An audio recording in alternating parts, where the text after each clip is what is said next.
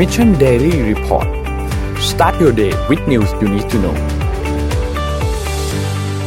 สวัสดีครับยินดีต้อนรับเข้าสู่ Mission Daily Report ประจำวันที่ 9 กันยายน 2020 นะครับ วันนี้คุณอยู่กับเรา 3 คนตอน7โมงเช้า สวัสดีพี่ปิ๊ก สวัสดีพี่แท็บครับ สวัสดีครับ วันนี้ผมอยู่กับร็อกเกอร์เขาเนี่ยคือเมื่อกี้สดมากนะเมื่อกี้คือเพิ่งมาเลยนะ สดสดสดสดคือโดดเข้ามา หาสูตรไม่เจอ สดๆร้อนๆเลยฮะ มีตัวนี้อยู่ในอยู่ในรถ ก็เลยอ่าต้องเอาตัวนี้มาก่อนนะฮะอ่าขออนุญาตวันนี้เราอัปเดตตัวเลขกันก่อนเลยนะครับ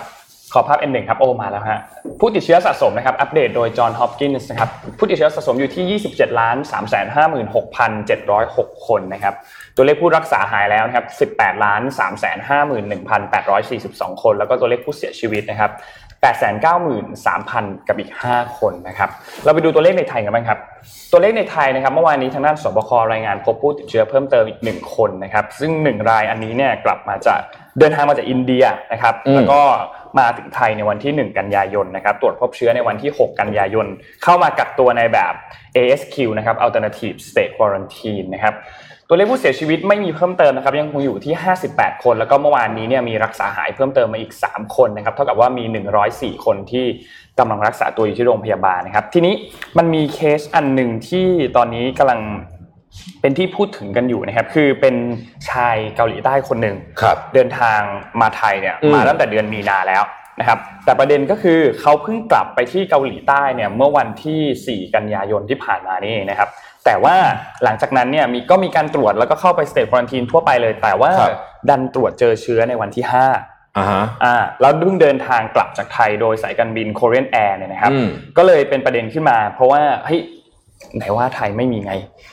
แล้วเดินทางกลับจากไทยแล้แล้ววเจออืมทีนี้เขาก็เลยตอนนี้ก็เลยกำลังตรวจสอบกันอยู่นะครับ ถึงว่าโอเคชายคนนี้เดินทางไปไหนบ้างในช่วงเวลาใกล้อืมๆตอนนี้นะครับ ซึ่งครับตอนนี้เนี่ยก็เมื่อวานนี้เนี่ยอธิบดีอธิบดีกรมควบคุมโรคเนี่ยก็มีการออกมาแถลงถึงเรื่องนี้นะครับ แต่ว่ายังไม่ได้มีข้อมูลอะไรรายละเอียด ชัดเจนว่าไทม์ไลน์การเดินทางของเอ่อชายเกาหลีใต้คนนี้ไปไหนมาบ้าง ยังไม่ได้มีรายละเอียดตรงนั้น แต่ว่าบอกว่าเดี๋ยวจะมีการแจ้งรายละเอียดต่างๆ หลังจากนี้นะครับ แต่ว่าตอนนี้ก็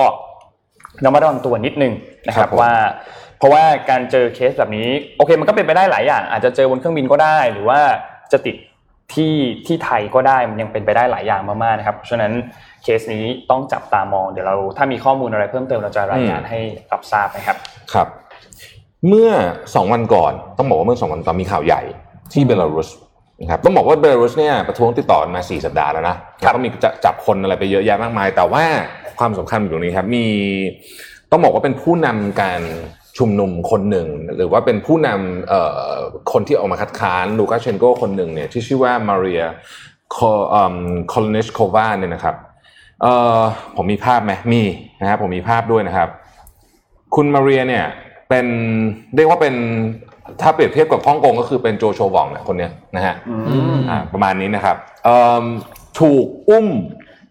เอ่อพยานพยานรายงานว่ามีชายใส่หน้ากากหลายคน อุ้มเธอขึ้นไปในรถตู้นะฮะครับกลางเมืองหลวงแล้วก็หายไป ถึงตอนนี้เนี่ยยัง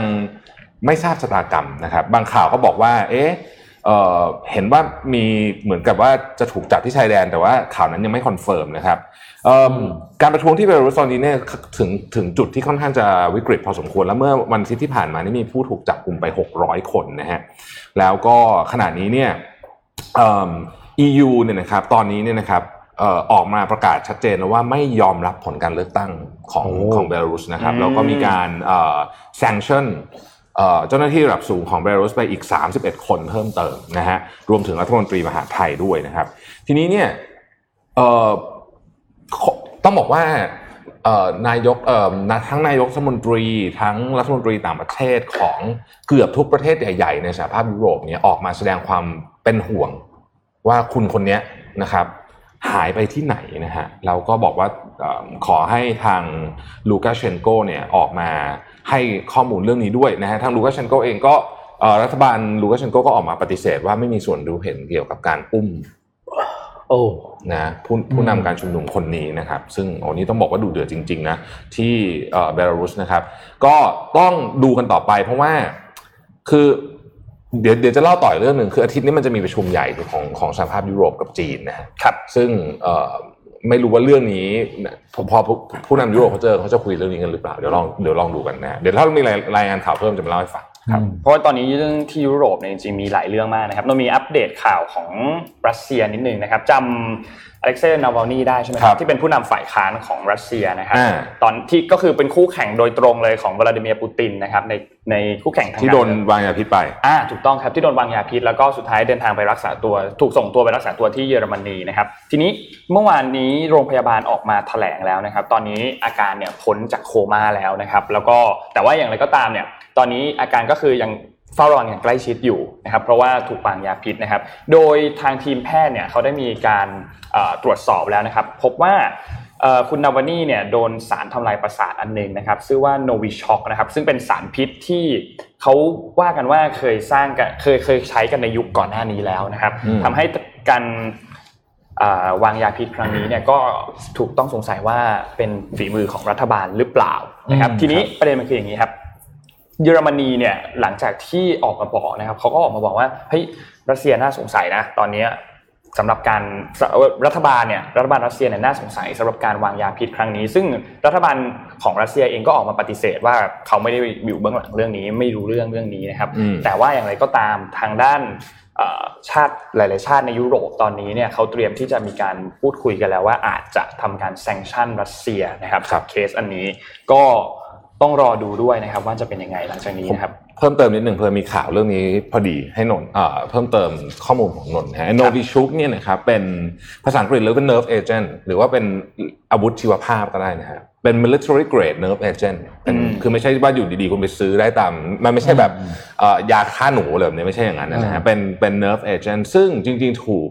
คิดค้นแล้วก็นำมาใช้ตั้งแต่ยุคสมัยของสหภาพโซเวียตอ่านะฮะใช้มานานมากแล้วนะครับเอิ่ม แต่ว่า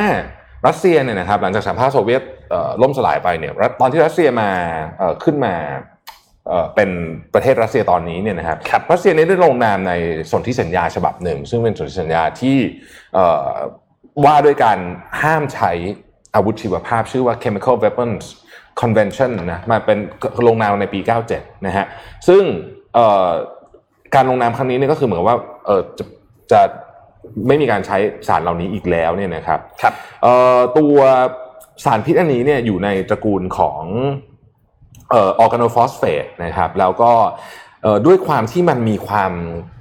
คล้ายๆกับเชื่อมโยงกับพวกพวกยาฆ่าแมลงอะนะครัฮะบเวลามันถูกพัฒนาเนี่ยมันมักจะถูกซ่อนอยู่ในอ่าการ report ของการคือหรือขนส่งหรืออะไรเงี้ยจะถูกซ่อนอยู่ในการ report ว่าเป็นเป็นเป็นยาฆ่าแมลงครับนะครับซึ่งจริงแล้วมันไม่ใช่เนี่ยนะฮะทีนี้เนี่ยก็ต้องบอกว่าเอ่อ สารพิษอันนี้เนี่ยถูกต้องสงสัยมาหลายครั้งแล้วนะครับ ครั้งสุดครั้งที่เป็นข่าวดังมากเนี่ยนะฮะก็คือการที่เอ่อรัฐบาลอังกฤษเนี่ยออกมากล่าวหารัฐบาลรัสเซียเลยตอนนั้นปูตินก็อยู่ในอำนาจเหมือนกันคือปี 2006เนี่ยนะครับว่ามีเอ่อ spy คนหนึ่งของรัสเซียที่หนีไปอยู่ที่อังกฤษนะฮะแล้วก็ถูกวางยาพิษอันนี่เป็นข่าวใหญ่มากเลยนะฮะชื่ออเล็กซานเดอร์ลิตวิเนนโกเนี่ยนะฮะอยู่ที่เอ่อเคยเป็น KGB แล้วก็ไปอยู่ที่อังกฤษนะฮะแล้วก็ถูกวางยาพิษที่ลอนดอนเนี่ยนะครับแน่นอนว่าเอ่อ รัฐบาลรัสเซียก็ออกมาปฏิเสธ แต่อย่างไรก็ดีเนี่ยนะครับการการการเกิดขึ้นครั้งนี้เนี่ยทำให้มันมีกฎอยู่ข้อหนึ่งในไอ้ Chemi- ไอ้ chemical weapons convention ที่ผมพูดถึงเนี่ยว่าเขาสามารถที่จะ sanction รัสเซียได้นะครับเพราะว่าเอ่อสนธิสัญญาฉบับนั้นเนี่ยมีแค่สามประเทศเท่านั้นเองนะที่ไม่ได้เซ็นคืออียิปต์เกาหลีเหนือ แล้วก็ ซูดานใต้แค่นี้เองนะฮะที่เหลือเนี่ยเซ็นหมด ผมเข้าใจว่าเราก็เซ็นกับเขาด้วยด้วยเหมือนกันเดี๋ยวไปดูก่อนนะฮะคือไอ้สนธิสัญญาอันนี้เนี่ยมันบอกว่าหากมีการใช้สารนี้นะฮะในทางในทางการเมืองหรือว่าอะไรก็แล้วแต่ที่ไม่ได้เป็นเรื่องของวิทยาศาสตร์นะเอ่อจะสามารถแบนหรือว่าคล้ายๆกับว่ามีมาตรการทางการทูตได้นะครับอืมซึ่งก็การแซงชั่นก็เป็นหนึ่งในนั้นอ่าก็ต้องติดต้องต้องต้องติดตามเรื่องนี้เหมือนกันเพราะว่าขนาดนี้นี่ต้องบอกว่าเราจะเห็นว่าทั้งเบลารุสเองคือคือ ฝั่งของเวลาดิเมียร์ปูตินเองเนี่ยก็ศึกหลายด้านนะครับนะฮะทั้งเรื่องของเบลารุสนะซึ่งก็เหลืออาจจะเป็นพวกคนเดียวอยู่ตอนนี้เนี่ยนะฮะแล้วก็อีกข้างหนึ่งก็ก็นี่แหละก็คือเรื่องนี้นะครับ ซึ่งเอ่อทางต้องบอกว่าทางตะวันตกเองเนี่ยก็ค่อนข้างที่จะ คือถ้าเกิดเดี๋ยวเราจะเดี๋ยวเราจะฉายภาพเรื่องความขัดแย้งของจีนกับสหรัฐซึ่งมันเกี่ยวกับรัสเซียด้วยนะเพราะว่ารัสเซียเนี่ยเหมือนจะอยู่ข้างจีนมากกว่าใช่ไหมอ่าแล้วเดี๋ยวมันก็จะมีเรื่องพวกนี้เนี่ยที่มันต่อเนื่องกันนะครับ อะเค ค่อยๆไปทีละเรื่องนะวันนี้ข่าวค่อนข้างเยอะนะฮะค่อนข้างจริงๆมันมาจากเมื่อวานนี่แหละ ที่อ่านไม่หมด มีมีดูเดือดหลายอันมากๆนะครับนะฮะนนท์ขอพาไปที่ข่าวความขัดแย้งของอินเดียแล้วก็จีนนิดหนึ่งเรื่องปัญหาเออเป็นไงบ้างชยแดนนะครับ อย่างที่เราทราบว่าก่อนหน้านี้เนี่ยเขามีปัญหากัน แล้วก็เราทุกคนรู้ว่ามันมีข้อตกลงกันอยู่ ว่าสองประเทศนี้เนี่ยจะไม่มีการใช้อาวุธนะไม่มีการใช้อาวุธปืน ไม่มีการใช้ระเบิดนะครับ แต่ทีนี้ประเด็นคือมันมีข่าวสองสองฝั่งนะครับ อันแรกครับคือข่าวจากทางของกองทัพอินเดียกองทัพอินเดียเนี่ยออกมาบอกว่าจีนเนี่ยได้ทำการลักพาตัวพลเรือนอืมของอินเดียเนี่ยไป 5 คน นะครับ ซึ่งเขาก็บอกว่ามันมีการลักพาตัวไปตั้งแต่วันที่ 3 กันยายนแล้วนะครับ แล้วก็ซึ่งข้อมูลอันนี้เนี่ยนะครับมีการเผยแพร่นะครับ แล้วก็เผยแพร่ใน Twitter เนี่ยในวันที่ 5 กันยายนที่ผ่านมา แต่บอกว่าหายไปตั้งแต่วันที่ 3 แล้วนะครับทำให้ตอนนี้เนี่ยก็สถานการณ์ก็เริ่มดุเดือดขึ้นมาอีก ทีนี้ทางจีนมีการพูดถึงเช่นเดียวกัน จีนออกมาบอกว่าทางอินเดียเนี่ยมีการยิงปืนขู่อืมแล้วก็ มีการเอ่อข้ามทางเขตแดนมาด้วยนะครับคือคือละเมิดกฎนั่นแหละข้ามทางเขตแดนมาด้วย ซึ่งอันนี้เป็นการกล่าวหาจากทางจีนเฉยๆไม่ได้ยังไม่มีหลักฐานนะครับยังไม่มีหลักฐานแค่เป็นการจีนออกมาพูดถึงเฉยๆว่า ทางด้านกองทัพของอินเดียเนี่ยมีการยิงปืนแล้วก็มีการข้ามเขตแดนมานะครับอืมทำให้เรื่องนี้เนี่ยเริ่มเริ่มเริ่มมีปัญหาแล้ว เพราะว่าในข้อตกลงในปี 1996 เนี่ย ทั้งคู่ได้ตกลงกันแล้วนะ ว่าจะไม่มีการใช้อาวุธปืนแล้วก็ระเบิดนะครับทำให้เรื่องนี้ก็ต้องติดตามต่อนะครับ เรื่องนี้เนี่ยจริงๆมันค่อนข้างขึ้นขึ้นลงลงพอสมควรนะครับ เพราะว่าก่อนหน้านี้เราก็ได้ยินนะว่าเขาทางมีการพูดคุยกันแล้วฐานมีการพูดคุยกันแล้วตกลงกันแล้วแล้วก็สงบศึกแล้ว หลังจากนั้นก็มีเรื่องขึ้นมาอีก แล้วก็เงียบไปสักพักหนึ่งแล้วก็ตอนนี้กลายเป็นว่าสถานการณ์กลับมาดุเดือดอีกครั้งหนึ่งแล้วนะครับ ครับ ยังอยู่ที่เรื่องของจีนนะฮะอืมคือวันนี้เนี่ยในเรื่องของความขัดแย้งของสองเรียกว่าเป็นสองซีกโลก ระหว่างตอนตกกับตอนออกเนี่ยอย่างมโหฬารเนี่ยเป็นเรื่องเยอะมากนะครับ วันที่ทุกคนต้องจับตาเลยนะฮะคือวันที่ 14 กันยานะครับวันนี้วันที่ 9 กันยาใช่ไหมครับ9กันยาต้องจับตาเหมือนกัน จับตาคืออย่าพยายามเข้าแอปช้อปปิ้งเยอะนะฮะจะหมดตัวเดี๋ยวจะหมดตัวเอานะฮะแต่ว่า 14 กันยานะครับ จะมีการประชุมสุดยอดผู้นำระหว่าง EU กับ จีนนะฮะอืมทีนี้คือตอนนี้ความสัมพันธ์ระหว่างสหภาพยุโรปกับจีนก็ไม่ค่อยดีเท่าไหร่เอาจริงๆคือจริงๆ จีนเนี่ยเขาก็พยายามจะรักษาความสัมพันธ์กับสหภาพยุโรปนะโดยเฉพาะกับเยอรมันและฝรั่งเศสนะครับก่อนหน้านี้เนี่ยเอ่อเราจะเคยเห็นว่าเหมือนกับว่าบางทีเยอรมันก็มาแข่งใส่อเมริกาเหมือนกันเนี่ยนะครับอืมแต่ว่าล่าสุดเนี่ยนะฮะคือก่อนที่จะเกิดการประชุมสุดยอดผู้นำวันที่ 14 กันยายนเนี่ยนะครับ ประธานาธิบดีสีจิ้นผิงเนี่ยก็ส่งรัฐมนตรี ต่างประเทศหวังยี่เนี่ยนะฮะไปเยือน 5 ประเทศของยุโรปนะฮะทีนี้เรื่องมันเกิดตอนที่อยู่ที่เบอร์ลินคือในบรรดาสหภาพยุโรปทั้งหมดเนี่ยต้องบอกว่ารัฐบาลเยอรมันเนี่ยน่าจะเป็นรัฐบาลใหญ่ที่ที่ยังสงวนท่าทีกับจีนมากที่สุดอืมนะฮะแต่ว่าตอนที่ไปที่เบอร์ลินเนี่ยรัฐมนตรีต่างประเทศของจีน ก็ยืนแถลงข่าวคู่กันกับรัฐมนตรีต่างประเทศของเยอรมันนะฮะ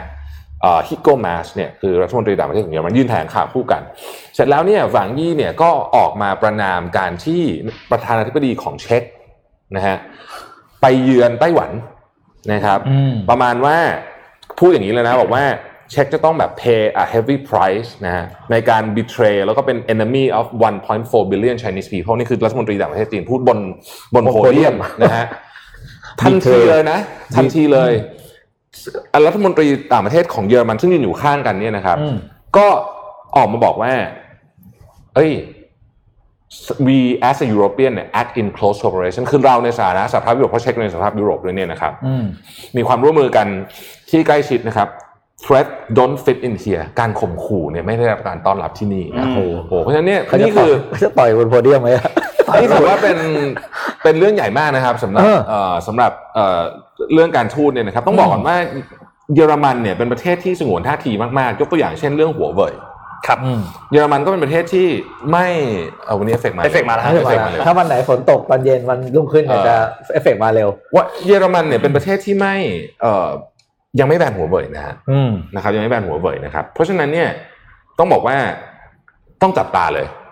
คือตอนนี้เนี่ยสิ่งที่เขาจะพูดคุยกันวันจันทร์เนี่ยเรารู้ประเด็นแล้วนะครับ ในประเด็นเรื่องของเออสิทธิมนุษยชนเนี่ยนะครับ เรื่องของฮ่องกงนะครับ เรื่องของอุยกูร์นะครับ เรื่องของไต้หวันนะครับ เรื่องของ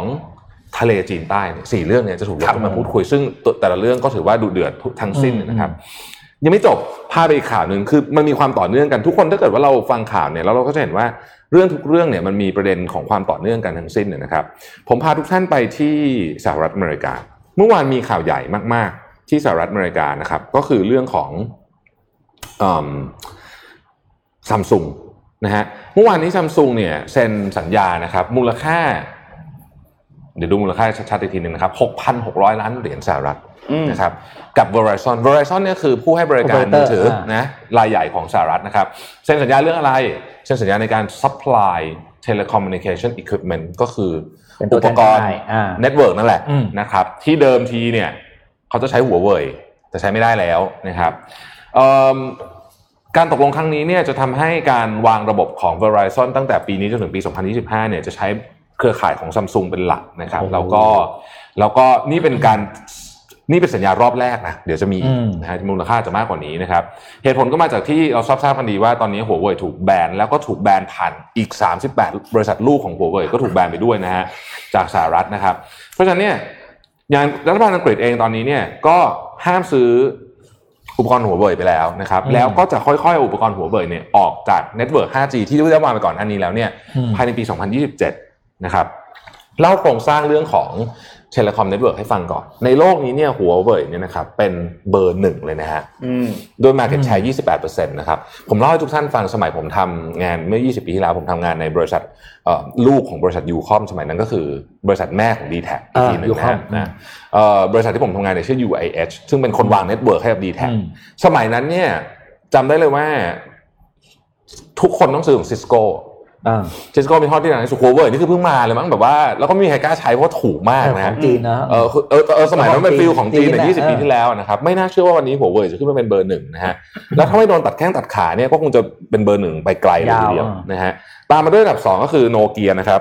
สิบห้าเปอร์เซ็นต์อีริคสันที่สิบสี่เปอร์เซ็นต์นะครับซัมซุงเนี่ยไม่อยู่ใน top 5 ด้วยซ้ำนะฮะในตอนนี้นะครับก็เราก็ต้องดูกันต่อไปว่า การวางระบบ network เนี่ย จะทำเป็นยังไงต่อไป เข้าใจว่าตอนนี้เนี่ยนะครับหัวเว่ยเองเนี่ยไม่ได้เจอศึกหนักเฉพาะที่ที่สหรัฐอเมริกานะครับอย่างในกรณีของ Vodafone Vodafone เนี่ยมี network ทั่วยุโรปนะฮะ Vodafone ก็ออกมาประกาศแล้วว่าเขาจะใช้เงินประมาณสัก 236 ล้านเหรียญเนี่ยนะครับเพื่อเอาเพื่อเอาอุปกรณ์หัวเว่ยออกจากระบบนะเพื่อเอาออกเนี่ยต้องใช้เงิน 236 ล้านเหรียญเพื่อเอาออกนะฮะ แล้วก็หัวเว่ยตอนนี้เนี่ยมีปัญหาเรื่อง semiconductor วันก่อนที่เราคุยกัน คือตอนนี้หัวเว่ยไม่สามารถเอาของจากบริษัทอย่าง Qualcomm TSMC หรือแม้แต่ ARM มาใช้ได้ ก็เลยกลายเป็นว่าไอ้คิรินชิปของหัวเว่ยเนี่ยซึ่งมีเทคโนโลยีของของของบริษัทเหล่านี้อยู่เนี่ยก็อาจจะต้องเลิกใช้นะแต่ผมเชื่อว่าตอนนี้เขาคิดแผนไว้ละเพราะมันไม่ใช่เพิ่งเกิดเขาต้องเตรียมตัวมานานแล้วใช่ตอนนี้เรียกว่าบริษัทอันดับต้นๆของโลกที่ทัวร์ลงก็ หัวเว่ยลงตลอดเวลาด้วย ลงอย่างต่อเนื่องปีนี้ปีนี้หัวเว่ยหันซ้ายหันซ้ายหันขวาที่โดนหมดอะยังอยู่ที่เก้าเดือนเกี่ยวกับเรื่องเก้าเดือนเก้าช้อปปิ้งแล้วที่สหรัฐอเมริกานะครับ อีกบริษัทหนึ่งที่ทัวร์ลงตลอดเวลาเหมือนกันตอนนี้ก็ของลูกพี่เราครับลูกพี่เจฟนะครับเออนี่ก็ทัวร์ลงบ่อยนี่ก็ทัวร์ลงบ่อยครับพี่เจฟเบโซสของเราแล้วขอภาพ P1 ขึ้นมาครับ อันนี้มาให้ดูสำหรับชาวช้อปปิ้งอย่างเราทุกคนนะครับว่า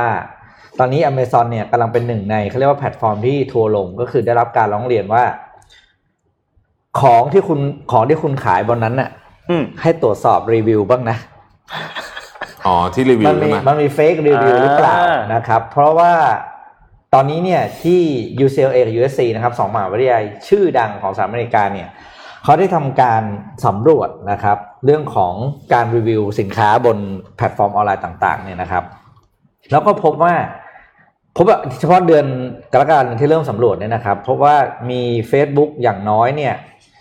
20 กลุ่มนะครับที่มีสมาชิกมากกว่า 16,000 member นะและมี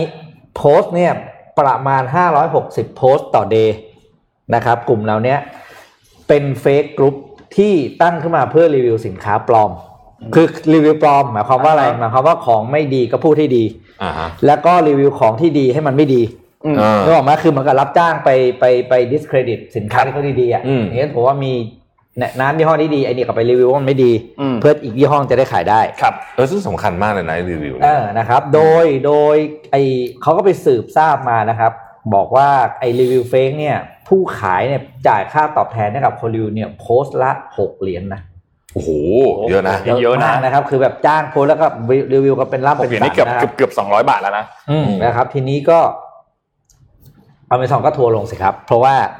ได้รับการร้องเรียนว่าแล้วไอ้รีวิวเนี่ยที่อยู่ในของคุณน่ะ คุณตรวจบ้างไหมอเมซอนเขาว่าแถลงบอกว่า เรากำลังพยายามแบบตอบแบบแล้วพอเปรตเรากำลังทำงานอย่างหนักเพื่อตรวจสอบรีวิวแต่ยังไม่บอกว่าเราสกรีนยังไงได้บ้างเออนะครับมันก็ยากเหมือนกันนะยากครับอืมอืมตอนนี้ว่าก็เลยมาบอกแค่ว่าเราจะซื้อสินค้าอะไรเนี่ย มันก็มีทิปส์นะในการที่จะดูว่าเฟกไอ้รีวิวนั้นเป็นเฟกหรือเปล่าอืมก็บอกสองสามข้อ อันหนึ่งก็คือ รีวิวที่เขียนประเภทที่ว่าอ่านแล้วบอกความรู้สึกเราจะบอกว่ามันอะไรมันจะดีขนาดนี้วะอ่าอ่าอ่าอ่าสองก็คือรีวิวที่ประเภทพูดเสร็จแล้วแปะลิงก์ไว้ไปซื้อที่ได้เลยอะไรอย่างอ๋นี้นะอกับรีวิวที่พูดเสร็จปุ๊บแล้วมีเครื่องหมายตกใจแบบว่าโซกูดอะไรอย่างเงี้ยที่มันดูแบบว่าเออเออดูว่าเออแปลกๆอันนี้บอกผมเป็นสิ่งที่เขาบอก observe ได้ง่ายสุดว่าจะเป็น fake review ก็อย่าไปเชื่อครับนะครับ จะได้ซื้อกันอย่างมีสติวันนี้ เต็มที่9เดือน9เก้าเดือนเก้าเอาเอาเนี่ยเนี่ยวันนี้ก็เป็นวันในการช้อปปิ้งนี่ถึงใส่เสื้อแบบตัวเองมาด้วยไหมเออเออจะบอกว่า เรื่องหนึ่งที่ต้องระวังมากเลยนะครับ อันนี้ผมอืมไม่พูดถึงแพลตฟอร์มไหนนะผมว่ามีมีทุกแพลตฟอร์มก็คือ ของปลอมที่ขายราคาเหมือนของจริงเฮ้ยอันนี้น่ากลัวมาก เออ เอางี้ที่ผมเจอเยอะที่สุดเลยนะ คือหูฟังไอ AirPods อะอ๋อใช่เออโอ้โหนี่ต้องระวังเลยนะ AirPods ใครจะซื้อหูฟังเยแออะมาก AirPods นะ ระวังนะครับตัวนี้ที่กูอยู่ในกระเป๋ากูยังไม่รู้ว่าจเอ้ยริงหรือเปล่าบางทีแบบลดแบบลดลดถ้าลดสามราคาใกล้ๆอะราคาเออใกล้ๆกันเลยนะ แบบว่าอาจจะถูกกว่าพันหนึ่งอะไรอย่างเงี้ยไอ้รถช็อปไอ้รถไปเลยเนี่ยไม่น่ากลัวเพราะมันรู้อยู่ว่ามันปลอมเออคือถ้าเกิดแบบขายแบบเก้าร้อยอย่างเงี้ยเออรู้เลยอยู่แล้วว่าปลอมนะแต่ว่าอันนี้มันแบบของเนี่ยก็ต้องขยันหาข้อมูลนิดนึงต้องระวังนะครับต้องระวังขยันหาข้อมูลนิดนึงนะครับว่าซื้ออะไร คือผมเชื่อว่าวันนี้เนี่ยนะครับหลายท่านก็จะหมกมุ่นอยู่กับการกดเอ่อ แอปต่างๆเนี่ยแล้วไม่สงนะฮะไม่สงสัยว่าทำไมวันเนี้ยยอดยอดวิวเราเยอะเพราะทุกคนฟังเสียงแต่ช็อปอยู่ชอบอยู่ชอบอยู่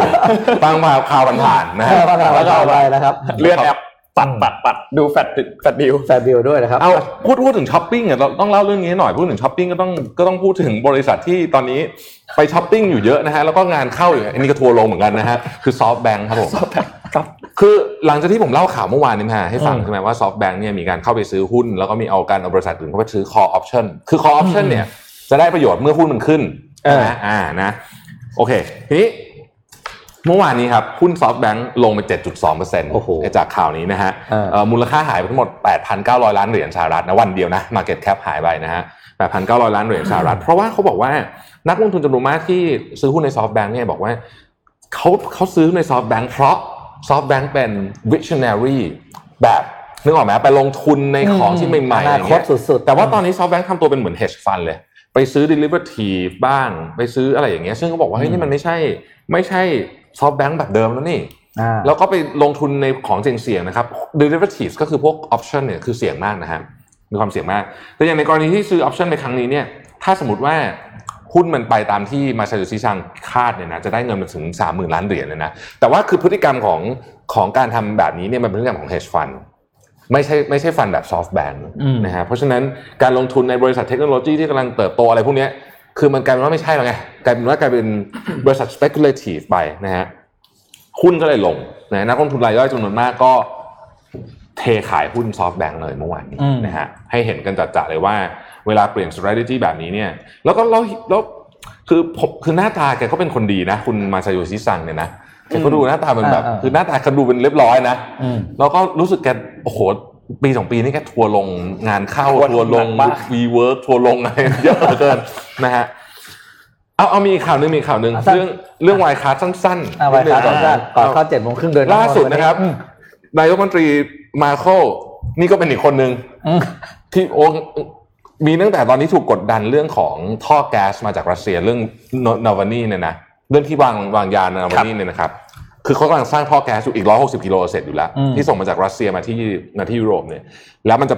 ผ่านบายพาสยูเครนอะไรแบบเนี้ยไอ้พาสสุดท้าย160 กิโลนี่อยู่ในเยอรมันกำลังถูกกดดันว่าจะไม่ให้ทำให้เสร็จคือให้ล้มเพื่อเป็นการแบนรัสเซียนั่นเรื่องที่หนึ่งอืมเรื่องที่สองก็คือเรื่องของวายคาตอนนี้ รัฐสภาของเยอรมันเนี่ยออกมาเอ่อลงมติแล้วนะครับให้เปิดการสอบสวนรัฐบาลอย่างเป็นทางการ ประเด็นก็คือไอ้คนที่ออกมาโหวตให้เปิดการสอบสวนเป็นทางการเนี่ย มีพวกพักของไมเคิลอยู่ด้วย พักตัวเองอะโอ้โหงานเข้าไหมล่ะงานเข้าแล้วนะเอ้ยแต่ว่าถ้าเป็นถ้าเป็นบางประเทศนี่ถ้าเป็นพักตัวเองเขาไม่ค่อยเดือดร้อนนะเออเออเขาก็เฉยๆไปเขาลืมลืมๆบ้างอะไรบ้างอย่างเงี้ยเนาะเดี๋ยวเดี๋ยวอาทิตย์หน้าผมจะมาเล่าเรื่อง Wirecard ทั้งวันนี้วันนี้คือวันนี้จะเตรียมอินโฟกราฟิกจริงจังว่าอ่าอ่าตั้งแต่ปี 2015 เนี่ย การสืบสวนของ Financial Times เนี่ยมันเกิดอะไรขึ้น เล่าให้ฟังเป็นน้ำจิ้มก่อนว่า มันมีการ offer คุณคนที่หนีอยู่ตอนเนี้ย ของ Wirecard เนี่ยชื่อแจนมาร์ซาเล็กเนี่ยนะครับเป็น COO เนี่ยเคย offer นักข่าว Financial Times 10 ล้านเหรียญให้หยุดเขียนข่าวนะโอ้โหเออเดี๋ยวจะมาเล่าให้ฟังว่าผมมันอย่างกับหนังเลยอะเฮ้ยนี่แล้วคุมีการไป spy ที่บ้านเขาอะไรแบบโอ้โหเหมือนหนังมาก เดี๋ยวสัปดาห์หน้าต้องมาดูนะครับคุณลวิทย์จะเป็นโคนันเออเดี๋ยวจะเล่าให้ฟังยว่าอดนักสืบคนอะคือมันยาวมากแล้วมันต้องเออเขียนอินโฟกราฟิกไม่งั้นไม่รู้เรื่องเดี๋ยวเดี๋ยวเราเอาอันนั้นเขาจริงแบบมีเป็นช่วงเพียงเดีเจ็ยดวโมงครึ่งเลยเออนะเขาเดี๋ยวจะไม่เพียงอาทิตย์หน้าเดีเดี๋ยยววเดี๋ยวขอขอเตรียมตัวหน่อยไม่อยากจะวาดรูป เป็นแบบอ่าคราวที่แล้วอีกนะแบบก่อนก็เลยแบบว่านะฮะโอเคอะสั้นๆก่อนสั้นๆก่อนสั้นๆก่อนเจ็ดโมงครึ่งโดยโดยน้องนนท์นะครับ วันนี้มีข่าวนี่โคตรล้ำขอภาพ P อะไรนะ P สิบขึ้นมาครับ นอกจากอีลอนมัสเขาจะมีการส่งคนไปดาวอังคารแล้วใช่ไหมครับแล้วมีอีกคนหนึ่งที่เป็นเรื่องขวัญใจวัยรุ่นนะ ก็คือริชาร์ดแบรนสันเนี่ยเด็กๆก็จะชอบมากนะครับเขาทำเรื่องของ อ่า SpaceX ใช่ไหมเอ้ยไม่เอ้ยไม่ใช่ไม่ใช่เขาเรียก Virgin Galactic Virgin Galactic Virgin Galactic Virgin Galactic คือเป็นบริษัททัวร์ครับแต่นี้เขาที่เขาไม่เที่ยวในประเทศหรือต่างประเทศกันแล้วอ่าเขามาเที่ยวนอกโลกนะครับทีนี้เนี่ย Virgin Galactic เนี่ยก็ออกมาเปิดเผยแล้วนะครับว่า วันที่ 22 ตุลาคมก็ประมาณ 6 สัปดาห์จากนี้ครับอืมจะทดลองเอาทริปแรกเนี่ยแต่ทริปแรกมันจะไม่มีผู้โดยสารนะครับ ขึ้นไปเที่ยวนอกโลกก่อนแล้วก็ส่งไอ้เจ้ายานเหล่านี้กลับเข้ามา คือมีคนขึ้นมาไหมไม่มีไม่มีเลยไม่มีคนขับด้วยเขาจะทดลองสองครั้งครั้งแรกเนี่ยวันที่ยี่สิบสองตุลาคมแล้วหลังจากนั้นเนี่ยอีกหนึ่งสองสัปดาห์จะส่งครั้งที่ลำที่สองขึ้นไป เพื่อดูโอเปอเรชั่นว่าโอเคหรือเปล่าครับ ถ้าโอเคนะครับ ครั้งที่สามเนี่ยมัน ครั้งที่สามริชาร์ดแบรนสันจะขึ้นไปเองริชาร์ดแบรนสันขึ้นมาเองขึ้นไปเองครับเออครั้งที่สามต้องแบบนี้เขาบอกแล้วว่าครั้งที่สามเนี่ยตัวเองเนี่ยจะขึ้นไปครับเพื่อเป็นการเหมือนกับคอนเฟิร์มว่า Virgin Galactic ของเขาเนี่ย ปลอดภัยและสำคัญจะบอกให้ว่าของเขาเนี่ย booking เต็มหมดแล้วนะครับ โอ้เขาเต็มมาล่วงหน้าแล้ว ก็เลยทำให้แบบเรียกเรียกเสียงฮือฮามากเพราะว่าเป็นเป็นโปรเจกต์ที่หลายๆคนเนี่ย รอคอยมานานแล้วนะครับอืมแล้วก็เพื่อครั้งที่สามที่ริชาร์ดแบรนสันจะขึ้นไปเองเนี่ยก็คือภายใน quarter แรกของปี 2021 นะครับเอาไม่ได้ใกล้ๆนี่แล้วนะไม่เกินห้าเดือนหลังจากนี้นะครับแล้วคนพวกนี้เขาทำอะไรก็เร้าใจจริงนะเร้าใจเร้าใจเออเขาอะไรแต่ละอันแต่แกเป็นคนแนวนี้อยู่แล้วแก adventure เออ แกจะไปแบบเล่นอืมกระโดดอะไรนะ พวกร่มกระโดดอะไร skydiving อะเออแนวนั้นอยู่แล้วแกแนสุดทางเป็นคนสุดอ่าทางเจ็ดโมงครึ่งโดยน้องนนท์วันนี้นะครับครับผมครับมาอ่าฮะสำหรับชาวฟรีแลนเซอร์ต้องฟังนะครับครับเจ็ดโมงครึ่งวันนี้นนท์เจอบทความวันหนึ่งจาก CNBC นะครับเขาไปสัมภาษณ์คนในเป็นที่เป็นฟรีแลนซ์ในสิงคโปร์อืมว่าอืมเฮ้ยในช่วงที่โควิดมันระบาดหนักๆเนี่ยคุณปรับตัวกันยังไงนะครับ อย่างที่เรารู้ครับว่าจริงๆฟรีแลนซ์เนี่ยในในช่วงเวลาแบบเนี้ยน่าจะเป็น อาชีพที่ได้รับผลกระทบหนักเหมือนกัน เพราะว่างานที่เป็นแบบงานหายบ้างอะไรบ้างเขาเรียกเขาเขาเขาใช้คำว่า gig job อะเป็นแบบว่างานเสริมอะไรอย่างเงี้ยเป็นงานอืมแบบว่าที่เป็นแบบนี้เนี่ยนะครับมันค่อนข้างจะหายไปเยอะมากๆทีนี้เขาก็เลยไปสัมภาษณ์มาหลายคนเหมือนกันแล้วเขาก็บอกเป็นข้อสรุปมาสี่ข้อว่าต้องพวกเขาเนี่ยปรับตัวกันยังไงบ้าง ไปที่สไลด์ถัดไปครับข้อแรกครับ ข้อแรกคือเขา rethinking the dream คือต้องลองมาคิดใหม่แล้วว่ามีความความฝันของเราเนี่ยมันเป็นไปได้มากน้อยแค่ไหนในช่วงเวลาแบบนี้อืมอาจจะต้อง ขยับไปทำอันอื่นก่อนไหมแล้วค่อยกลับมาทำความฝันของเราแบบเดิมนะครับ มันมีดิจิตอลแพลตฟอร์มของจริงๆ ทั่วโลกใช้ได้ แต่ที่สิงคโปร์เขาค่อนข้างได้รับความนิยมคือ Fiverr กับ Upwork อันนี้เนี่ยมันเป็นแพลตฟอร์มที่เหมือนเข้าไปว่าเหมือนไปหางานฟรีแลนซ์หางานฟรีแลนซ์อะอืมคือเข้าไปแล้วมีงานอันนู้นอันนี้คนมารับจ้างว่าเฮ้ยทำกราฟิกอันนี้ให้หน่อยอืมก็เข้าไปทำแล้วก็ราคาก็จะไม่ได้สูงมากเป็นราคาที่อยู่ในก็จะมี rate ของเขาว่าอะแต่ละคนทำ rate ราคาอยู่ที่เท่าไหร่เท่าไหร่เท่าไหร่นะครับ ทีนี้ ประเด็นมันคือมันมีข้อมูลอันหนึ่งที่น่าสนใจมากขอสไลด์ถัดไปครับ ข้อมูลอันนี้ค่อนข้างน่าสนใจคือเขาพบว่าประมาณเกือบเกือบเก้าเปอร์เซ็นต์นะครับที่เป็นเซลล์ employ คือคือคือเป็นเจ้านายตัวเองอะและอืมที่สำคัญคือเกือบเกือบเก้าสิบเปอร์เซ็นของของคนเดี๋ยวนี้เนี่ยเป็นฟรีแลนซ์ซะส่วนใหญ่ คือไม่ได้แบบว่าไม่ได้ปกติทำงานประจำแล้วตกงานมาแล้วมาอ่าแล้วเป็น freelance มาเป็นนายตัวเองจริงจังจะเป็นเป็นฟรีแลนซ์จริงจังอยู่แล้วอืมด้วยนะครับอันนี้ซึ่งอันนี้เป็นข้อมูลในปี 2019 นะครับ ซึ่งก็คิดว่าน่าจะใกล้เคียงกับตอนนี้อยู่นะครับ ทีนี้เอาภาพถัดไปเลยครับภาพแบบอ๋อนี่พูดไปแล้วภาพถัดไปเลยครับ แล้ว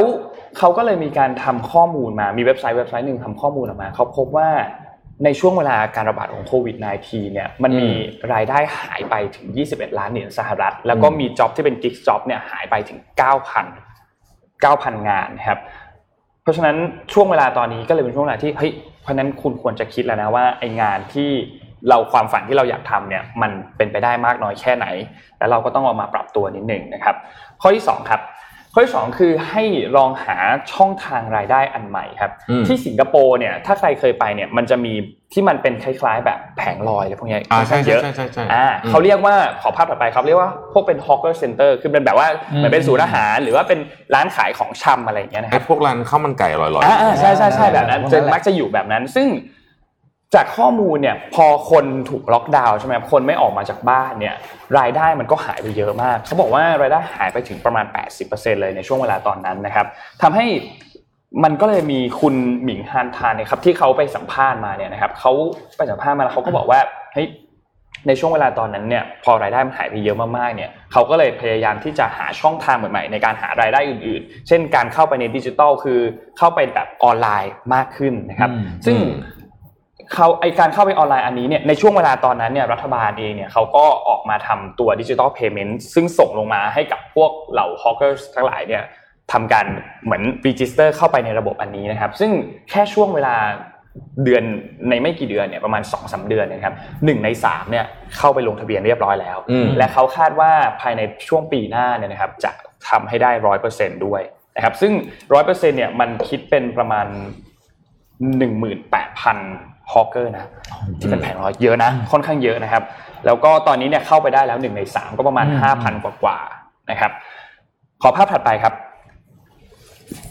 ข้อที่สามครับข้อที่สามคือให้มีการเหมือนเข้าไปในดิจิตอลมากขึ้นอันนี้อธิบายให้ฟังอย่างนี้ คือเขาบอกว่าในช่วงเวลาตอนนี้เนี่ยครับ ขอภาพถัดไปครับ ทุกคนเนี่ยหาทางที่จะเข้าไปออนไลน์หมดแล้ว อันนี้เรารู้แล้วนะครับเพราะว่าไม่ว่าจะเป็นพวกเรา SME อะไรต่างๆเนี่ยเขาก็พยายามหาช่องทางการขายมากขึ้น เพราะว่าหน้าร้านมันขายไม่ได้คนถูกล็อกดาวน์กันหมด เพราะฉะนั้นคนก็ต้องต้องเข้าไปหาในช่องทางที่มันเป็นออนไลน์มากขึ้น ทีนี้แล้วคนที่เป็นฟรีแลนซ์ที่เป็นตัวเล็กๆเนี่ยทำยังไงกันบ้างนะครับเขาก็เลยบอกว่าคุณเขาไปสัมภาษณ์ผู้หญิงคนหนึ่งนะครับ ขึ้นคนนี้เนี่ยนนไม่เอ่อเนี่ยครับชื่อคุณซันด้าทานนะครับ คุณซันด้าเนี่ยเขาก็บอกว่า คือก่อนหน้านี้เนี่ยเขาทำงานเป็น marketing ให้กับบริษัทบริษัทหนึ่งนะครับ แล้วทีนี้เขาก็ออกจากงานมาแล้วก็รับเป็นงานฟรีแลนซ์ทีนี้พอมันมีโควิดเข้ามาเนี่ยมันไม่สามารถทำงานได้ เพราะว่าเขาก็ยกเลิกกันหมดนะครับก็เลยเข้าไปในช่องทางออนไลน์นะครับพอเข้าไปในช่องทางออนไลน์ก็คือเป็นสอนเหมือนสอนออนไลน์นี่แหละนะครับแล้วก็ให้ความรู้ออนไลน์ผ่านทางออนไลน์ แล้วก็ค่อนข้างประสบความสำเร็จพอสมควรคือเขาบอกว่าในช่วงเวลาในเดือนมีนาคมเดือนเดียวเนี่ยมีคนเข้ามาเรียนกับเขา500 คน ในผ่านทางออนไลน์เนี่ยนะครับ แล้วก็คือเขาเพิ่งเริ่มด้วยนะประเด็นคือเพิ่งเริ่มด้วย แล้วก็สามารถทำให้ sector ของเขาเนี่ยค่อนข้างที่จะได้รับความนิยม เพิ่มเติมขึ้นมาได้ ทีนี้ภาพถัดไปครับ มันมีอันเนี้ยมันค่อนข้างที่จะน่าสนใจคือเขาบอกว่าเขาเนี่ยเข้าไปแบบเหมือนให้ความรู้กับคนที่เป็นเหมือนพนักงานโรงแรม ทีนี้พนักงานโรงแรมบางส่วนเนี่ยก็เหมือนกับว่าไม่รู้ว่าในช่วงเวลาที่โควิดระบาดกันเนี่ยเขามีการปรับตัวกันยังไง เราจะเห็นภาพข่าวที่โรงแรมเริ่มทำ ส่งอาหารออนไลน์บ้างเป็น delivery บ้าง หรือว่าเป็นแม่บ้านเป็น butler เป็น e-butler คือแบบเข้าไปทำความสะอาดบ้านให้นะครับ ซึ่งไอ้พวกแพลตฟอร์มเหล่านี้เนี่ย คนที่อยู่ในตัวที่เป็นพนักงาน hotel อะไรบางทีไม่รู้ แล้วก็ไม่มีความรู้เขาบอกว่าตอนที่เขาให้ความรู้อันนี้เนี่ย that took them with a little bit of shock because they never heard of the hotel delivering food คือเขาพนักงานเหล่านั้นไม่เคยได้ยินเลยว่ามีการรับส่งอาหารแบบนี้สำหรับโรงแรม ก็เลยเป็นแบบเหมือนความรู้ใหม่นิดหนึ่งมันเป็นอีกอันหนึ่งที่แสดงให้เห็นเลยว่า การที่เราเข้าไม่ถึงข้อมูลพวกนี้เนี่ยมันส่งผลกระทบต่อการหารายได้ใหม่ ๆ พอสมควรเหมือนกันนะครับ ไปที่ข้อที่4ครับข้อที่4ครับคือต้องมีการ reinvent themselves ไอ้ข้อนี้ผมว่าสำคัญที่สุดนะครับ ขอภาพถัดไปเลยครับ คือ skill ในการที่แบบปรับ mindset ของเรา แล้วก็เตรียมพร้อมกับอะไรที่มันคาดเดาไม่ได้ โดยเฉพาะในช่วงเวลาแบบนี้โควิดที่เข้ามาเนี่ยเราเห็นข่าวกันตั้งแต่จริงๆ เห็นตั้งแต่ปลายเดือนธันวาแล้วในปีที่แล้วใช่ไหมครับแต่เราก็ไม่คิดว่ามันจะยิ่งใหญ่มากขนาดตอนนี้ เพราะฉะนั้นในอนาคตอาจจะมีเรื่องราวแบบนี้เกิดขึ้นอีกก็ได้เพราะฉะนั้นไอ้พวก skill เหล่านี้เนี่ยโดยเฉพาะกับ ฟรีแลนซ์จริงๆกับทุกคนแหละแต่กับฟรีแลนซ์เนี่ยค่อนข้างสำคัญมากๆในการที่จะปรับตัวแล้วก็เตรียมตัวรับมือกับอนาคตที่มันไม่ค่อยแน่นอนครับและเขาปิดท้ายบทความด้วยข้อความนี้ครับคือ everything is not back to normal but slowly things are starting to pick up คือ ต้องยอมรับว่าการที่เราจะกลับไปก่อนโควิดเนี่ยแทบจะเป็นไปไม่ได้แล้วอืมทุกอย่างมันจะมีการปรับตัว มีการเปลี่ยนแปลงไปทั้งหมด เพราะฉะนั้นเราต้องเริ่มค่อยๆ ปรับตัว แล้วตอนนี้เนี่ยเราก็เห็นแล้วว่าเฮ้ยมันเริ่มมีหลายๆอะไรหลายๆอย่างอ่าที่มันเป็นกลับมาแล้วช่องทางใหม่ๆนะมันไม่ได้เป็นการหารายได้แบบเดิมๆเพราะฉะนั้นเราก็ต้องปรับตัวเข้ากับเรื่องครับใหม่ ๆ ที่จะเกิดขึ้นในอนาคตนะครับผมจเชื่ริองๆอัว่านนี้เอออะอาจจะไม่ได้สำหรับฟรีแลนซ์ซะทีเดียวทั้งหมดอืมนะแต่ว่าทุกคนเนี่ยสามารถนำไปใช้ปรับใช้ได้นะครับ ผมเชื่อว่าอีกหน่อยก็ก็หลายคนก็จะเป็นฟรีแลนซ์เยอะขึ้นอ่าเทรนด์มันเป็นอย่างนั้นอยู่แล้วนะฮะแล้วเราก็ไม่จำเป็นจะต้องทำงานทางเดียวด้วยถูกต้องครับแล้วก็ไม่ควรด้วย ไม่ควรไม่ใช่ควรด้วยเลยนะครับนี่ในไหนๆพูดเรื่องออนไลน์แล้วเดี๋ยวให้ดูข้อมูลนิดนึงภาพที่สองฮะล่าสุดมีตัวเลขยอดขายเออออนไลน์ในไตรมาสสองของสหรัฐอเมริกามามาแล้วนะฮะนี่คือตัวเลข retail ทั้งหมดเลยนะอืมเราจะเห็นว่ามันเพิ่มขึ้นจากเอาเปรียบเทียบปี 2000 ก็ยาวนิดนึงแต่มันเห็นภาพอะนะ ปี 2000 เนี่ยเป็น 0.8%นะฮะยอดออนไลน์ ปัจจุบันเนี้ย16.1 แต่มันเพิ่มขึ้นเยอะมากในช่วงหลังๆมานี้อืมเพราะว่ามันมันมีล็อกล็อกดาวน์ใช่ไหมประเด็นคืออย่างนี้ครับ เวลาดูตัวเลขแบบนี้เนี่ยผู้บริหารก็อาจจะคิดว่าเฮ้ยก็ยังไม่เยอะเท่าไหร่นี่ 16%เองใช่ไหมเออประเด็นมันคืออย่างนี้ report ฉบับเนี้ยจาก Statista เนี่ยผมเอาเข้าไปอ่านแล้วในรายละเอียดครับเขา point ออกมาประเด็นหนึ่งบอกว่าผู้บริหารมักจะรู้สึกว่าตัวเลขยอดขาย retail ออนไลน์ไม่เยอะด้วยเหตุผลที่ว่า ตัวเลขยอดขาย retail เนี่ยมันรวม category เช่น รถยนต์ ซึ่งไม่มีการซื้อออนไลน์ หรือมีน้อยมากเฉพาะเทสลาอะไรอย่างเงี้ยอืมอะไหล่รถยนต์ครับ gas station อ่าปั๊มน้ำมัน แล้วก็ grocery store ส่วนใหญ่เนี่ยมันยังไม่อยู่ในออนไลน์ เพราะฉะนั้นพวกนี้มันเป็น part part ใหญ่ แต่ไอ้ part ที่ขายออนไลน์กันเยอะๆเนี่ยมันเยอะจริงๆ ยกตัวอย่างเช่น electronics equipment แบบเนี้ยโอ้โห คือซื้อออนไลน์กันเกือบหมดอยู่แล้วนะครับเพราะฉะนั้นก็ เนี่ยให้ดูไว้ว่าเป็นข้อมูลที่น่าสนใจนะสิ่งว่าที่อืมสิ่งที่รู้จริงๆสำหรับเรื่องออนไลน์ออนไลน์รีเทลลิ่งเนี่ยจริงๆ มันต้องดูที่จำนวน transaction นะอืมมันดูมูลค่าไม่ได้เพราะมูลค่าเคยเห็นคุณโดใช่อย่างรถคันหนึ่งอย่างเงี้ยบ้าคุณไปซื้อออนไลน์กันว่าบ้านอ่าแต่มันก็เฉพาะคุณดูครั transaction บมันเห็นว่าจำนวนจำนวน transaction มันเยอะขึ้นเรื่อยอะและไอ้จำนวนที่การซื้อเนี่ยมันทำให้เราค่อยๆเปลี่ยนพฤติกรรมไงจากซื้อของถูกไปเพิ่มขึ้นราคาเพิ่มขึ้นเรื่อยมีข่าวด่วนมา มีเอาเลยคนส่งมาให้จาก ใน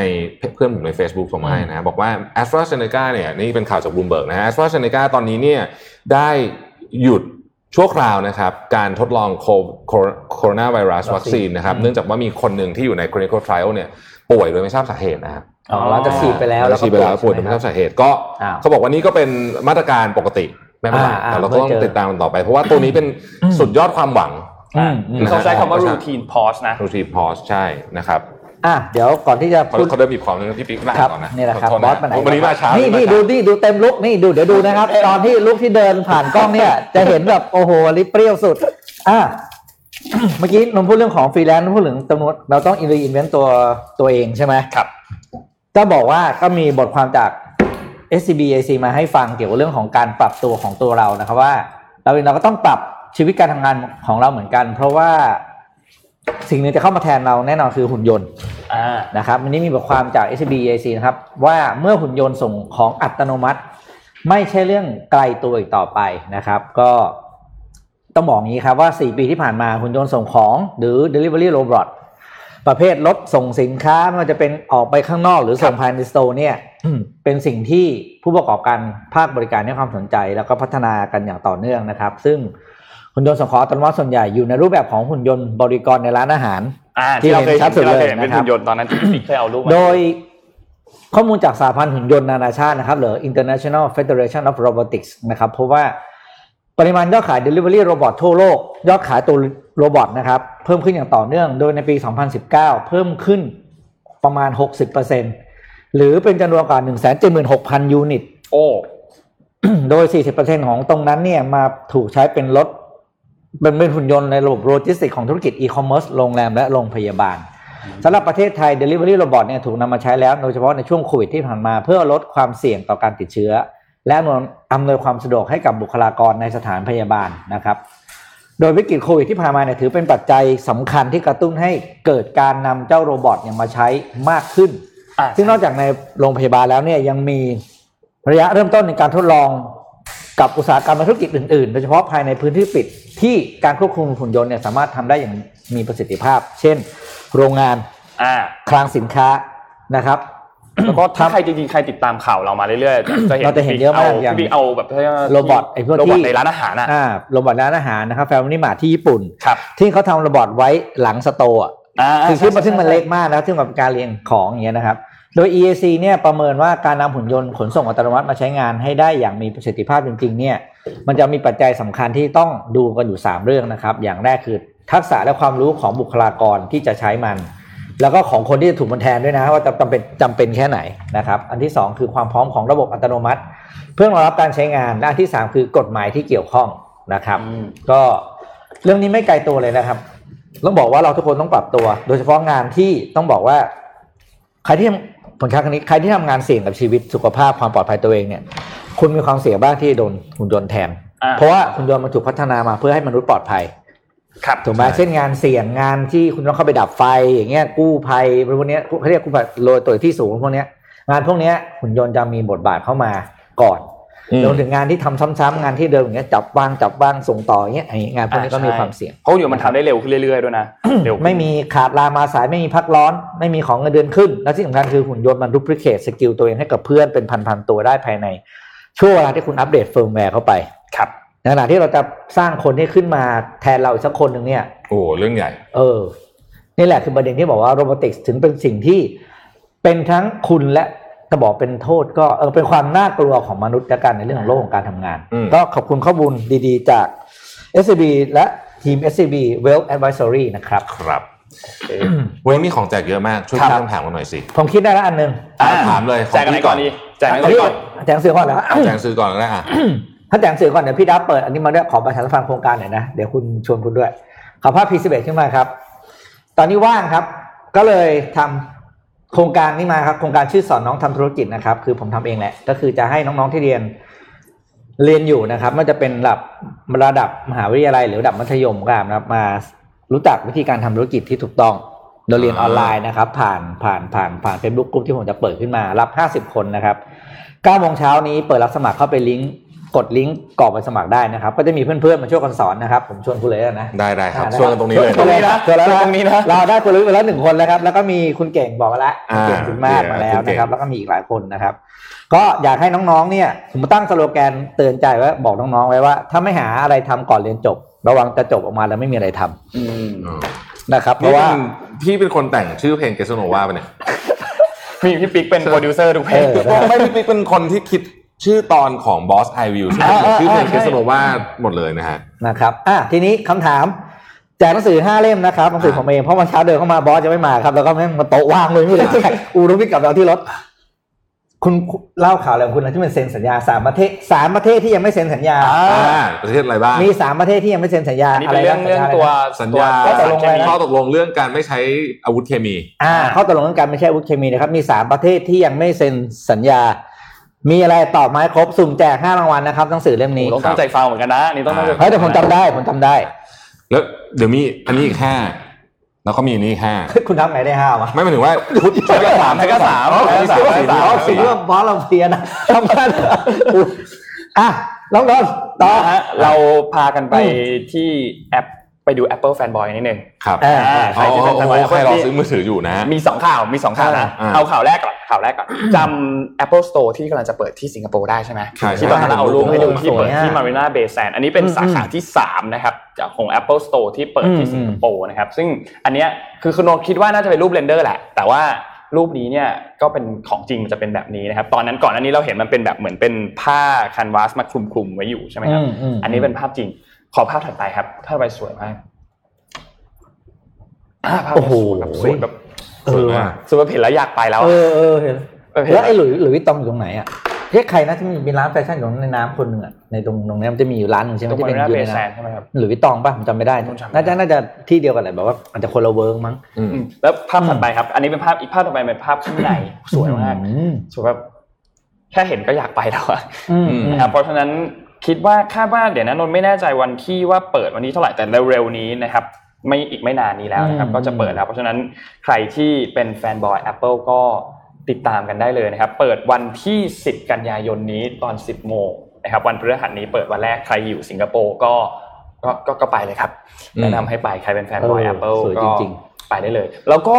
แนะนำนิดนึงใครที่จะไป Apple Store เนี่ยรวมถึงที่ไทยด้วยเนี่ยนะอืมให้จองผ่านแอปก่อนนะ จองก่อนนะจองก่อนนะใช่จองเซสชันไปใช่มันจะไม่ต้องต่อไม่ไปแถว ไม่ต้องต่อแถวคือเข้าไปได้เลยนะครับอืมเพราะฉะนั้นก็จองครับเซสชันกันก่อนนะครับ ทีนี้อีกข่าวหนึ่งฮะสำหรับ Apple ขอภาพน่าจะภาพ N N6 หรือเปล่า เดี๋ยวนะฮะขอดูนี้อ่าอันนี้ครับ Apple Event ครับเขารอบนี้เขาใช้ชื่อว่า Time Flies นะครับ Apple ครั้งนี้จะเปิดตัววันที่ 15 กันยายนที่จะถึงนี้นะครับ ซึ่งก็รอบนี้เนี่ยมีคนคาดการณ์กันหลายบ้านเหมือนกัน แต่ว่าเว็บไซต์ที่เขาออกมาพูดถึงบ่อยๆอย่าง The Verge เนี่ยนะครับเขาออกมาบอกว่ารอบนี้ Apple อาจจะยังไม่เปิดตัว iPhone นะอืมอ่าจริงเหรอครับเห็นรูปหลุดแล้วหลุดอีกหลุดแล้วหลุดอีก Apple อาจจะยังไม่เปิดตัว iPhone ในในเดือนกันยายนนี้อาจจะเลื่อนไปเปิดตัวในเดือนตุลาคมนะครับแต่ว่า สำหรับตัวที่คาดว่าน่าจะเปิดตัวแน่นอนเนี่ยคือ Apple Watch Series 6นะครับแล้วก็อีกอันหนึ่งคือตัว iPad Air รุ่นใหม่นะครับที่จะเปิดตัวนะครับ ซึ่งเขาบอกว่าอาจจะมีตัวหูฟังครอบหูด้วย ที่มาเปิดตัวอาจจะให้เห็นภาพอาจจะมาให้เห็นภาพในรอบนี้ที่ Apple ซุ่มๆทำอยู่ที่เราได้ยินข่าวกันว่าชื่ออะไรอะ iPod Pro Max เหรอขอเราด้วย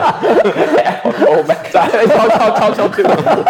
AirPods Pro Max เออเออนะฮะและใครที่รอหูฟังแบบครอบหูอยู่ก็ก็รอดูนะครับเพราะว่าโซนี่เพิ่งเปิดตัวรุ่นรุ่นอันใหม่ไปใช่ไหมครับที่ใช่ใช่เป็นหูฟังใช่ครอบหูโซนี่ก็เพิ่งส่งให้ผมใช้อะรุ่นที่สี่เออไปนะครับดีเจ๋งมากเลยนั้นก็ใครรอของ Apple ก็รอติดตามครับวันที่ 15 กันยายนนี้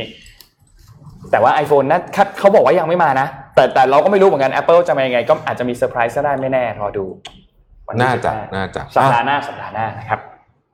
ถามคำถาม อันนี้แจกแป้งของศาสีในฐานะวันนี้ 9 เดือน9เราไปช่วยเว็บไซต์เขาขายของกันนิดหนึ่งนะฮะอืมโอ้คุณได้สามสีเลยนะได้เนี่ยสามสีเลยนะอ่าได้สามสีเลย เอาอะไรดีอะเอาเอาเอาเอา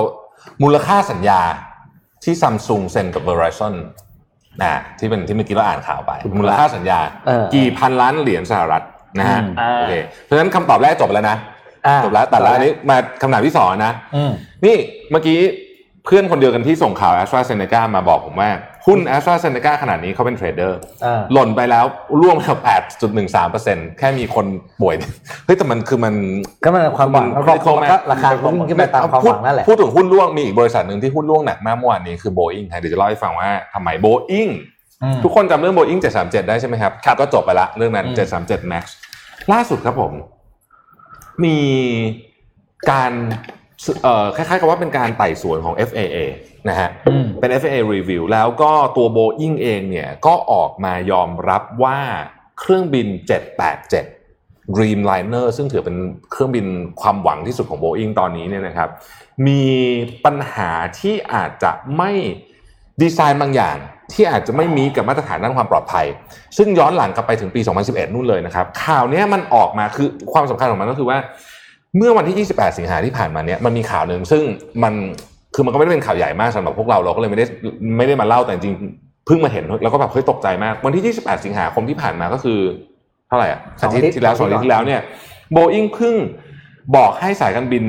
ต่างๆ เหล่านี้นะครับ United Airlines Canada Singapore Airlines ANA Air Europa แล้วก็ Norwegian Airlines เนี่ย ground เครื่องบิน 787 คือบอกเลยนะ ว่าอย่าใช้เครื่องบิน 787จำนวน 8ลำนะฮะอ่าด้วยเหตุผลเรื่องความปลอดภัยนะครับแล้วก็เขาก็ส่งเจ้าหน้าที่ไป แต่เพอเอิญเครื่องบินพวกนี้ไม่ได้ใช้อยู่แล้ว เพราะมันไม่มีใครบินไปไหนอยู่แล้วใช่ไหมอืมเอิ่มแล้วก็เนี่ยฮะการสืบสวนก็ตามมา แล้วก็กลายเป็นว่าตอนนี้เครื่องบิน 787 เนี่ยคาดว่า อาจจะต้องถูกตรวจสอบถึงแบบ 900 ถึง 1,000 ลำที่สุดส่งมอบมาตั้งแต่ปี 2011อะนะฮะโอ้เรื่องของความปลอดภัย ซึ่งตอนนี้เนี่ยเอ่อเรื่องนี้เนี่ยก็ทำให้หุ้นโบอิงวันนี้วันเดียวตกไป 5.8%นะครับแล้วก็หุ้นโบอิงก็ไม่ได้ดีมากอยู่แล้วก่อนหน้านี้อืมประเด็นที่มันน่าสนใจก็คือว่าเอิ่มเคสนี้เนี่ยทันทีที่คนทันทีที่มีเคสนี้ออกมา คนก็นึกไปถึงเคสของ 737 MAX ทันทีครับนะครับแล้วก็แม้ว่าช่วงนี้เนี่ยจะเป็นช่วงที่เครื่องบินไม่ได้ถูกใช้ก็ตาม แต่ว่า ก็นี่เป็นอีกหนึ่ง เรียกว่าศึกใหญ่ของ Boeing คือตอนนี้เครื่องบินขายไม่ค่อยได้อยู่แล้วมีปัญหาอยู่แล้วนั่งทัวร์ลงแล้วมาเจอเรื่องนี้อีกนะฮะลำบากโอ้แล้วก็ลำบากเลยทีเดียวนะครับ ก็ณขณะนี้เอิ่มยังไม่มีอะไรเพิ่มเติมนะอ่าแต่เดี๋ยวถ้ามีอะไรเพิ่มเติมจะมาเล่าให้ฟังอ๋อมีเอติฮัดแอร์เวย์ช่วยที่โดนอีกหนึ่งสายการบินอืมนะฮะที่ได้ถูกสั่งกล่าวนะครับพูดถึงปีนี้แบบทุกคนบอกว่าหนักจริงๆนะมันมีอะไรที่น่าสังเกตรู้ไหมครับ ปีนี้เป็นทุกปีนี้เป็นปีเดียวที่ไม่ค่อยมีหมอดูมาทำนายนะ ว่าปีนี้เป็นอะไรอะไรยังไงเกิดอะไรขึ้นหรือว่ามันหนักเกินผมทำนายก็ได้ผมทำนายได้ผมทำนายให้เลยปลายปีเนี่ยปลายปี 2019จะต้องออกทำนายแล้วใช่ไหมอ่าอ่าปีต่อไปจะเป็นยังไงนี่พอดีนั่งนึกว่าเอ๊ะปีนี้มันเป็นอะไรนะโอ้ปีนี้บรรดาหมอดูค่อนข้างเงียบนะเงียบค่อนข้างเก็บตัวนะครับเพราะว่าหนักอ่วงเหมือนกันอะอ้าวอันนั้นคำถามนั้นจบแล้วนะจบแล้วนะมาอะคำถามอะสุดอันท้ายนี้แต่แป้งม่วงสุดท้ายเพราะนี่ครัจะบแปดโมงแล้วอืม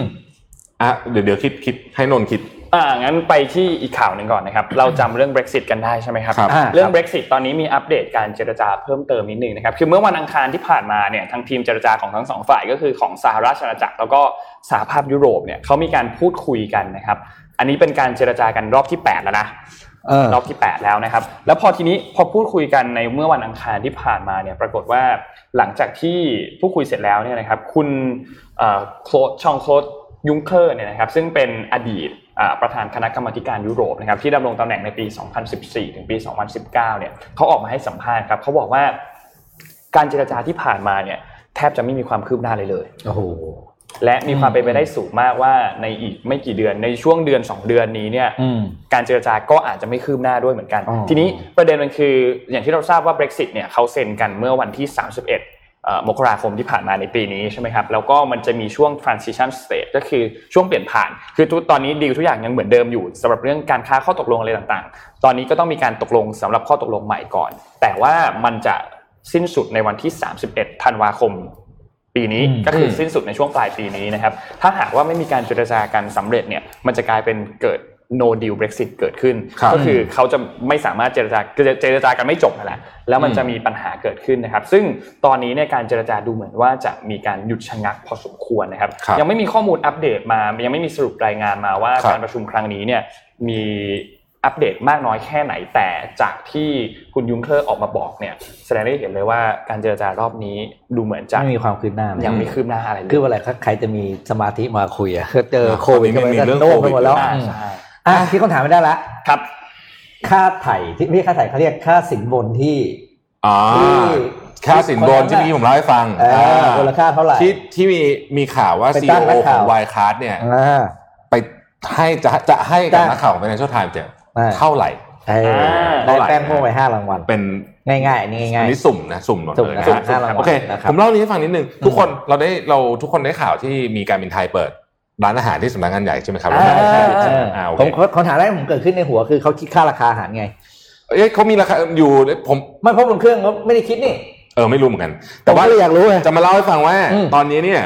หลายสายการบินเนี่ยมีไอเดียแปแบบนี้ลกๆเยอะมากเออเออเออเพื่อที่จะช่วยพยุงเอ่อสถานการณ์ตัวเองไว้นะครับอืมขอภาพที่ผมเพิ่งส่งขึ้นไปเมื่อกี้หน่อยนะฮะอะแควนตัสเนี่ยออกมาขายชุดนอนที่นี่คือชุดนอนที่ปกติเขาจะแจกให้กับ flight ที่บินไกลๆ กับพวก business class ซึ่งไม่มีขายนะปกตินะฮะอืมอืมอืมเอ่อทำออกมาหมื่นตัวเชื่อไหมเขากะว่าเออเขาจะขายสักหลายครัๆบเป็นเดือนอะไรอย่างเงี้เดี๋ยยวเขาปรากฏว่าเออหมดภายในหนึ่งชั่วโมงนะฮะโอ้โหคนเดียวได้มากเออหมดเลยนะฮะหมื่นตัวหมดภายในหนึ่งชั่วโมงนะครับแล้วแควนตัสเองตอนนี้เนี่ยมี flight บินไปไหนไม่ได้ถูกไหมครับอืมมีที่หนึ่งครับที่ไปได้เออคือแอนตาร์กติกาเพราะไม่มีคนอยู่ ถูกอืมมี flight ไปแอนตาร์กติกานะครับ จะอ่าเอ่อเริ่มบินตั้งแต่เดือน November ไปถึงเดือน February เออแล้วขากลับก็ไม่ต้องกักตัวด้วย ไม่ต้องใช่ไง ก็ไม่มีใครไปไงไม่รู้ละเออเออเออเออเออบินไปเนี่ยเอ่อตั๋วเครื่องบินนี่หกพันเหรียญสหรัฐนะแสนเกือบสองแสนนะฮะโอ้โหอ่าแล้วแต่ว่าตอนนี้เนี่ยเขาบอกว่าอันนี้คือตั๋ว business class นะเขาบอกว่าตอนนี้จองเต็มหมดแล้ว มีทั้งหมด7 flightด้วยกันนะครับเฮ้ยเก่งฉลาดเฮ้ยแอนตาร์กติกาไม่มีหนังบินด้วยเหรอแอนตาร์กติกไม่ไม่รู้อะไม่อาจจะไม่ได้ลงด้วยซ้ำบินไปดูเออบินไปอ๋อวนดูเฉยๆอย่างเงี้ยนะฮะอืมแล้วก็มี เอ่อควันตัสเนี่ยเขาเพิ่งเอ่อคล้ายๆกับปลดระวาง Boeing 747ไปใช่ไหมทีเนี้ยปกติเนี่ยเอ่อเวลาปลดระวางไปเนี่ยมันก็จะมีพวกคนไปเอาของข้างในมาขายแต่ส่วนใหญ่คือไม่ได้เป็นทางการนะแต่คราวนี้เขาเปิดขายเป็นทางการนะอืมเช่นเอิ่มเก้าอี้เออคุณซื้อเก้าอี้เครื่องบินเอาไว้เนี่ยนั่งที่บ้านได้เอ่อไอรถเข็นของไอไออ่า service อะอย่างนั้น service นะฮะเอออะไรอย่างเงี้ยเป็นต้นเนี่ยนะครับก็มีก็มีการขายนะฮะ Air North Air North ที่เป็นของแคนาดา อันนี้ก็ขายอาหารส่งที่บ้านเลย เป็นอาหารเหมือนในเครื่องบินคือแพ็คมาในถาดแบบนั้นเลย อย่างนั้นเลยนะฮะเผื่อใครอยากคิดเออโดยมีจริงคนที่ชอบคิดถึงอ่าไฟล์อะไรอย่างมีเงี้ยมีมีมี ANA นะครับ ANA เนี่ยก็ขายสิ่งที่ว่าเป็น flight to nowhere นะฮะก็คือขึ้นไปบินเนี่ยรอบอะอ่าแล้วก็บินลงที่เดิมบินรอบบินวนนะฮะแล้วบินกลับมานะครับ ซึ่งสายการบินที่ทำแบบนี้มีหลายสายนะอีบ้าก็ทำแบบนี้เหมือนกันนะฮะอืมอืมอีบ้าก็บินรอบเกาะไต้หวันแล้วก็กลับมาที่เดิมนะฮะ เอิ่ม Starlux Airlines นะครับก็ลักษณะแบบเนี้ยก็คือบินขึ้นไปแล้วก็เลาะแล้วบินกลับมาที่เดิมนะฮะอืมเอิ่ม Air New Zealand Air New Zealand เนี่ยก็เอ่อให้สำนักงานใหญ่ของตัวเอง ให้เช่าออฟฟิศอะไรอย่างเงี้ยคือต้องทำทุกทางอะนะต้องทำทุกทางนะฮะเอ่อ Air Asia Air Asia ตอนนี้มีแพลตฟอร์มอีคอมเมิร์ซของตัวเองนะครับ ขายพวกพืชผักผลไม้ต่างอืมๆ นะขายให้กับลูกค้าทั่วไปแล้วก็ขายให้กับซูเปอร์มาร์เก็ตร้านอาหารโรงแรมด้วยนะฮะแล้วก็เอ่อ China Eastern Airlines นี่สายการบินใหญ่มากนะ ก็เพิ่งมีบุฟเฟ่ต์ออกมาหมื่นอืมตัวหมื่นห้านะครับ บินได้ถึงสิ้นปีเท่าไหร่ก็ได้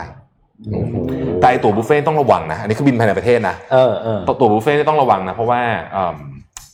บางทีเนี่ยบางบางทีมันทำทำยากเหมือนกันหมายถึงว่าอืมเขาถึงโอเปเรตจริงโอเปเรตไม่ได้ แล้วจะเกิดเลื่อนฟงเลื่อนไฟโดนคนด่า อีกอืมอืมนะฮะเป็นต้นนะครับ ก็ตอนนี้คือทุกสายการบินจะเห็นว่ามีอะไรแปลกๆต้องดิ้นรนให้เรานะเห็นเออนะต้องดิ้นรนแม้หลายคนจะบอกเฮ้ยมันจะได้เงินเยอะสักแค่ไหนกันเชียวแต่ก็ยังดีกว่าไม่ได้เลยเลยังไม่ยได้เลยใช่อืมผมว่า flight บินบินวนเนี่ยน่าสนใจนะได้มันได้ประสบการณ์แบบเออเอออันเนี้ยเฮ้ยไอ้ flight ไปแอนตาร์กติกานี่น่าสนใจมากเลยอะเออเดี๋ยวผมไปสืบก่อนว่าเขาลงเขา land แบบถ้าคุณเห็นคุณรวิทย์หายไปเจ็ดวันเลยไปอยู่ก็ไม่ต้องสืบแนตาร์กติกาต้องสืบไปเที่ยวบินบนแอนตาร์กติกาเฮ้ยไอ้ flight แอนตาร์กติกาน่าสนใจมากนะสเออถานเออเออเก่งอะ คือไม่สมมุติว่ามันลงได้นะ สมมุติว่ามันลงได้เออนะเดี๋ยวหาก่อนเดี๋ยวแอนตาร์กติกาสมมติว่ามันลงได้เนี่ยเฮ้ยคุณไม่ต้องกักตัว ใช่ เพราะไม่มีมนุษย์อยู่เออแล้วคุณได้ได้ไปถ่ายรูปสวยๆ ไปตามแสงเหนือ เออใช่ไหมมีมีอยู่แล้วหนาวขนาดนั้น สนามบินน่ะมีแน่แต่ว่าเครื่องบินใหญ่ๆขนาดนี้จะลงได้หรือเปล่าอ่าเออนี่ไงหา Antarctica airport landing เฮ้ยมีเว้ยนี่ไงเอามีโบอิงเจ็ดห้าเจ็ดลงได้เลยเอาโบอินี่งไงเจ็ดห้าเจ็ดลงได้เหรอเอางี้เออเอางี้โบอิงเจ็ดแปดเจ็ดก็ลงได้ดิเออนี่ไง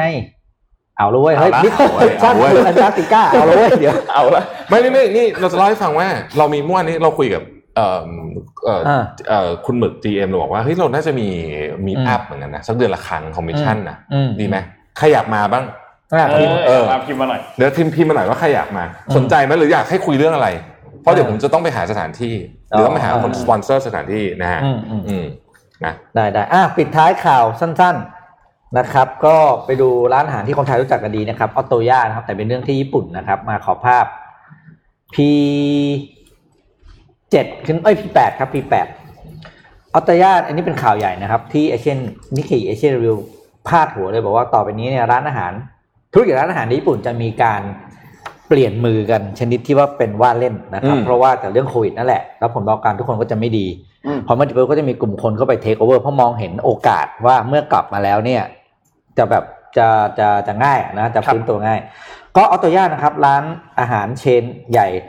chain หนึ่งเนี่ยก็เมื่อวานเนี่ยก็ถูกกลุ่มทุนที่ชื่อว่า Colowide นะครับ Colowide เนี่ยเป็นกลุ่มทุนที่ operate ร้านอาหารแบรนด์อื่นอยู่อืมนะครับ ก็เข้าขอเสนอซื้อหุ้นเพิ่มอีก 19%นะครับ อันนี้ 19%นึงซื้อในนาม Colowide นะครับแล้ว partner ร่วมกับคนอื่นเนี่ยอีก 27%ซึ่งเคยถือไว้อยู่ก่อนแล้วทำให้กลุ่มโคโลไวเนี่ย มีหุ้นรวมอยู่ 40%อืมซึ่งมากคือกลายเป็นเอ่อรวมเป็น 46%ต้องบอกอย่างนี้ทำให้มีจำนวนหุ้นเนี่ยเกินเกณฑ์ที่กฎหมายญี่ปุ่นกำหนดคือ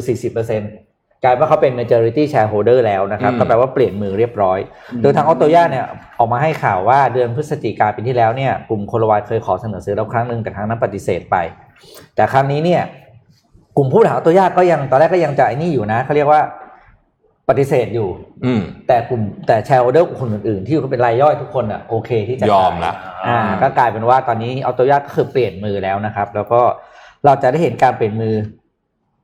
การเป็นเจ้าของธุรกิจร้านอาหารญี่ปุ่นตามมาอีกมากเลยนะครับ ผมขอถ้าเราเมื่อไหร่เราได้กลับไปเที่ยวนะอืม เวลาไปญี่ปุ่นนะครับ อืม คือผมเชื่อว่าคนไทยส่วนใหญ่เนี่ยเดินผ่านนั่นแหละแล้วเอาตัวย่าเพราะว่าที่เมืองไทยมันมีถูกไหมแต่อยากให้ลองไปกินอืม ผมเคยไปลองทีหนึ่งอืมเฮ้ยมันไม่เหมือนนนเมืองไทยอะไม่เหมือนไม่เหมือนด้วย raw mat ด้วยเนาะด้วยอะไม่รู้เหมือนกันนะอะไรก็รู้แต่มันไม่เหมือนหลอยากให้ลองไปกินนะครับอืมเมื่อเรากลับไปทัวร์คิดถึงอะญี่ปุ่นกว่าจะได้ไปไม่รู้อีกนานแค่ไหนนานแสนนานนะอืมอืมอะนี่อะนนท์เดี๋ยวมีนนท์ขข่าวอไหมปิดท้ายปิดท้ายข่าวนี้นี้นิดนึงเอ่อถ้าใครตามโซเชียลมีเดียในช่วงสองสามวันที่ผ่านมาช่วงสัปดาห์ที่ผ่านมาเนี่ยจะเห็นแฮชแท็กอันหนึงคือบอยคอตมู่หลานอ่าอ่าเดี๋ยวเล่าให้ฟังนิดนึงว่า แฮชแท็กอันนี้มันมีที่มายังไง แล้วมันมีประเด็นหลังจากที่หนังฉายไปแล้วด้วย มันมีประเด็นเกิดขึ้นมาอีก เราเราเล่าจุดเริ่มต้นให้ฟังก่อน เราจำการประท้วงที่ฮ่องกงเมื่อปีที่แล้วที่เป็นการประท้วงตัวสัญญาสนธิสนธิสัญญาส่งตัวผู้ร้ายข้ามแดนได้ใช่ไหมครับใช่ที่ส่งจากฮ่องกงไปยังจีนแผ่นดินใหญ่ตอนนั้นนะครับอืมซึ่งตอนนั้นเนี่ยก็ค่อนข้างปั่นป่วนมีการจราจรเกิดขึ้นตำรวจจราจรออกมาปราบ มีการใช้แก๊สน้ำตาใช้สเปรย์พริกไทยเพื่อปราบจราจรครั้งนั้นใช่ไหมครับทีนี้ประเด็นมันคืออย่างนี้ คุณหลิวอี้เฟยซึ่ง รับบทเป็นมู่หลานเนี่ยที่แสดงเป็นมู่หลานเนี่ยนะครับเป็นนักแสดงนำเนี่ยตอนนั้นเนี่ยเขาออกมาอ่าพอแชร์ผ่านทางสื่อโซเชียลมีเดียของจีนที่เรียกว่าเหวยโปนะครับอืมเขาออกมาแชร์แล้วพูดว่าเขาเป็นภาษาไทยนะเขาบอกว่าเขาสนับสนุนตำรวจฮ่องกงแล้วก็บอกให้ทุกคนเนี่ยเหมือนให้โซเชียลมีเดียเนี่ยมาลุมได้เลย เขารู้สึกว่าฮ่องกงตอนนี้เนี่ยมันแบบไม่ไม่ไม่โอเค ไม่โอเค กับกลุ่มผู้ชุมนุมแล้วก็สนับสนุนอืมตำตำรวจฮ่องกงทีนี้ประเด็นมันคือช่วงเวลาตอนนั้นเนี่ยหลาย ๆ หลาย ๆ กลุ่มเนี่ยอะอย่างสหรัฐหรือว่าอะไรก็ตามเนี่ยเขาค่อนข้างที่จะสนับสนุนกลุ่มผู้ชุมนุมสนับสนุนประชาธิปไตยในฮ่องกงนั่นแหละนะครับซึ่งพอประเด็นนี้ขึ้นมาปุ๊บมันก็เลยจริง ๆ ก็มีการบอยคอรมู่หลานมาตั้งแต่ก่อนช่วงเวลาตอนนั้นแล้วพอรู้แล้วว่าคุณหลิววี่เฟิร์นนี่แหละเป็นนักแสดงนำทีนี้พอหนังเริ่มฉายปุ๊บแฮชแท็กอันนี้ก็กลับมาฮือฮากันอีกครั้งหนึ่งทีนี้ นอกจากนี้นอกจากตัวประเด็นของนักแสดงนำแล้วเนี่ยยังมีอีกประเด็นหนึ่งก็คือตัว end credit ของหนัง end credit ของหนังเนี่ยมันมีอยู่ประโยคนึงที่ออกมาขอบคุณหน่วยงานความมั่นคงของรัฐบาลในเขตปกครองตนเองซินเจียงซึ่งไอเขตปกครองตนเองซินเจียงอันนี้เนี่ยกำลังเป็นที่ต้องสงสัยกันมากว่ามีการเหมือนกับเขาเรียกว่ามีการละเมิดสิทธิมนุษยชนของชาวมุสลิมอุยกูร์ซึ่งอยู่ในนั้น ประมาณ 1 ล้านมากกว่า 1 ล้านคน อันนี้ก็เป็นประเด็นหนึ่งอ่าที่ซึ่เป็งนเรื่องใหญ่เหมือนกัน ซึ่งเป็นประเด็นที่จริงๆ ต้องบอกว่ามีมาสักพักแล้วด้วย และใช่ดิสนีย์มีการเขียนขอบคุณอยู่ในเอ็นเครดิตอันนั้นด้วยทำให้คนก็ออกมาเฮ้ยทำไมถึงมีอันนี้อยู่ มันเกิดอะไรขึ้นดิสนีย์ตอนนี้ยังไม่ได้ออกมาแถลงอะไรเลยนะครับอืมยังเงียบอยู่นะครับ แต่ว่าอันนี้เนี่ยก็ค่อนข้างที่จะดูเดือดอยู่ ความขัดแย้งมีอยู่ทั่วโลกเลยทุกเนาะที่จริงอืมทุกที่จริง ๆ ทุกที่จริง ๆ นะฮะ เอ่อผมอยากชวนทุกท่าน อันนี้เลยแปดโมงมาห้านาทีแล้วแต่ไม่เป็นไรชวนคุยนิดนึงจับสัปดาห์นี้ต้องจับตาเรื่องหนึ่งครับ รัฐมนตรีว่าการกระทรวงการคลังนะอ่าอ่าอ่าว่าจะเป็นใครนะฮะอืมคือนี่ผมก็ฟังนักวิเคราะห์การเมืองเขาวิเคราะห์กันมาเยอะนะก็น่าสนใจหลายประเด็น ประเด็นที่หนึ่งก็คืออะคุณรู้ไหมว่าคุณปรีดีดาวฉายเนี่ยที่มาอยู่20กว่าวันเนี่ยนะแกกลับไปทำงานไม่ได้สองปีนะสองปีนะๆ ได้เลยนะงานใด ๆ ไม่ได้เลยนะฮะจะกลับไปอยู่แบงก์อะไรไม่ได้เลยนะสองอืมปีนะฮะนี่ก็คือแสดงว่าอันนี้หนักจริงถึงต้องออก ต้องไปอ่านบทความใน Post Today อะครับอืมอืมต้องมีการวิเคราะห์ไว้เพราะอะไรโอ้อ่านแล้วแบบเออคือมันก็มีหลายเรื่องอะผมว่าอะอันที่หนึ่งการที่ไปงัดกับรัฐมนตรีช่วย เออ แล้วนะ เรื่องใหญ่นะ เรื่องย้ายอธิบดีอืมเนี่ยนะ เรื่องย้ายข้าราชการระดับสูงเนี่ยคุณลองคิดดูดิสมมติผู้ช่วยคุณอะอืม ผมผมกำลังพูดกับซีออยู่เออนายครับ ผมมียืนเสือผู้ช่วยผมไม่ไม่เอาครับไม่เอาเออในห้องประชุมอย่างเงี้ยเออโอ้มันเสียหน้านะอ่าใช่ใช่ไหมเราก็รู้สึกว่าโอ้โหทำงานลำบากนะ อันที่หนึ่งอันที่สองก็คือว่า ผมว่าแก เอาว่าต่อให้ทำงานอย่างอิสระเต็มที่ อืมก็ยังไม่รู้จะแก้ปัญหาได้หรือเปล่าอืมแกคงคิดอย่างเงี้ยนะผมเดาเอานะแล้วถ้าโดนตัดแข้งตัดขาเนี่ย แบบเนี้ยยิ่งเออทำโอ้โหงานยากไม่มีทางเลย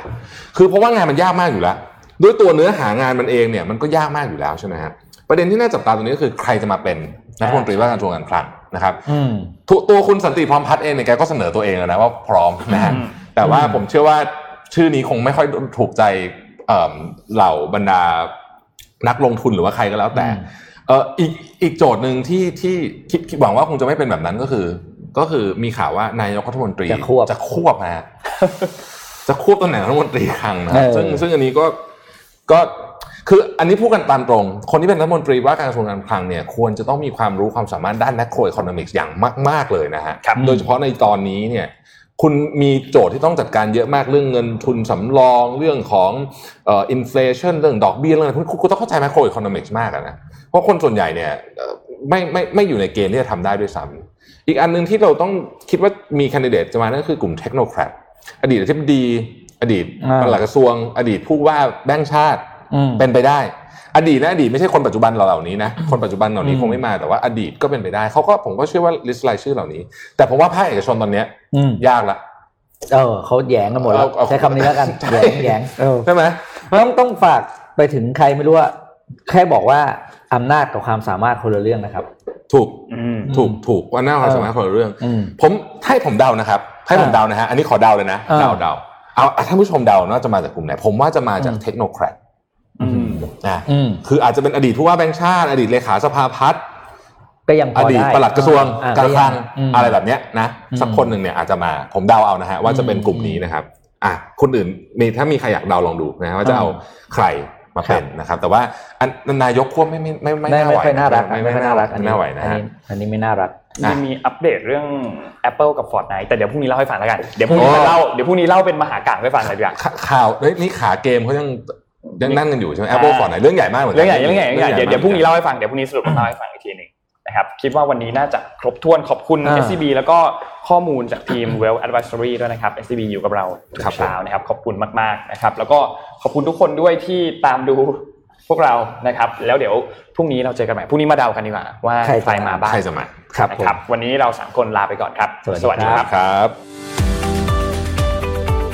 Mission Daily Report